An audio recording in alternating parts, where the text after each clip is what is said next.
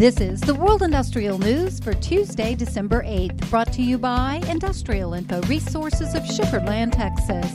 This newscast is sponsored by Baker Hughes, manufacturer of consolidated pressure relief valves, industry recognized as best under pressure. Join Industrial Info Resources on December 10th for a webinar discussing industrial spending across the Asia Pacific region in an event which is sponsored by the Hilliard Corporation. The complimentary webinar will be held on Thursday, December 10th at 10 a.m. Central Time. The power industry is moving along in the U.S. Southeast market region, which has plans to kick off more than $1.5 billion in power projects in first quarter 2021.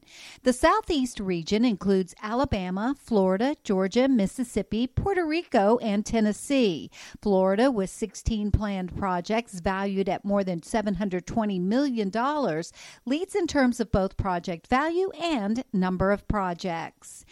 And Petroineos Refining has announced plans to permanently shutter two processing units at its Grangemouth Integrated Refinery Complex on the Firth of Forth in Scotland. The move threatens up to 200 jobs at Grangemouth, which employs 637 people.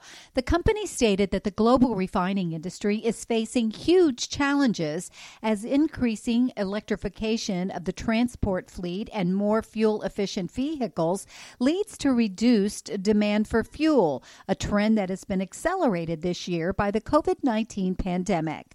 For details on these and other breaking news, read the full stories at www.industrialinfo.com.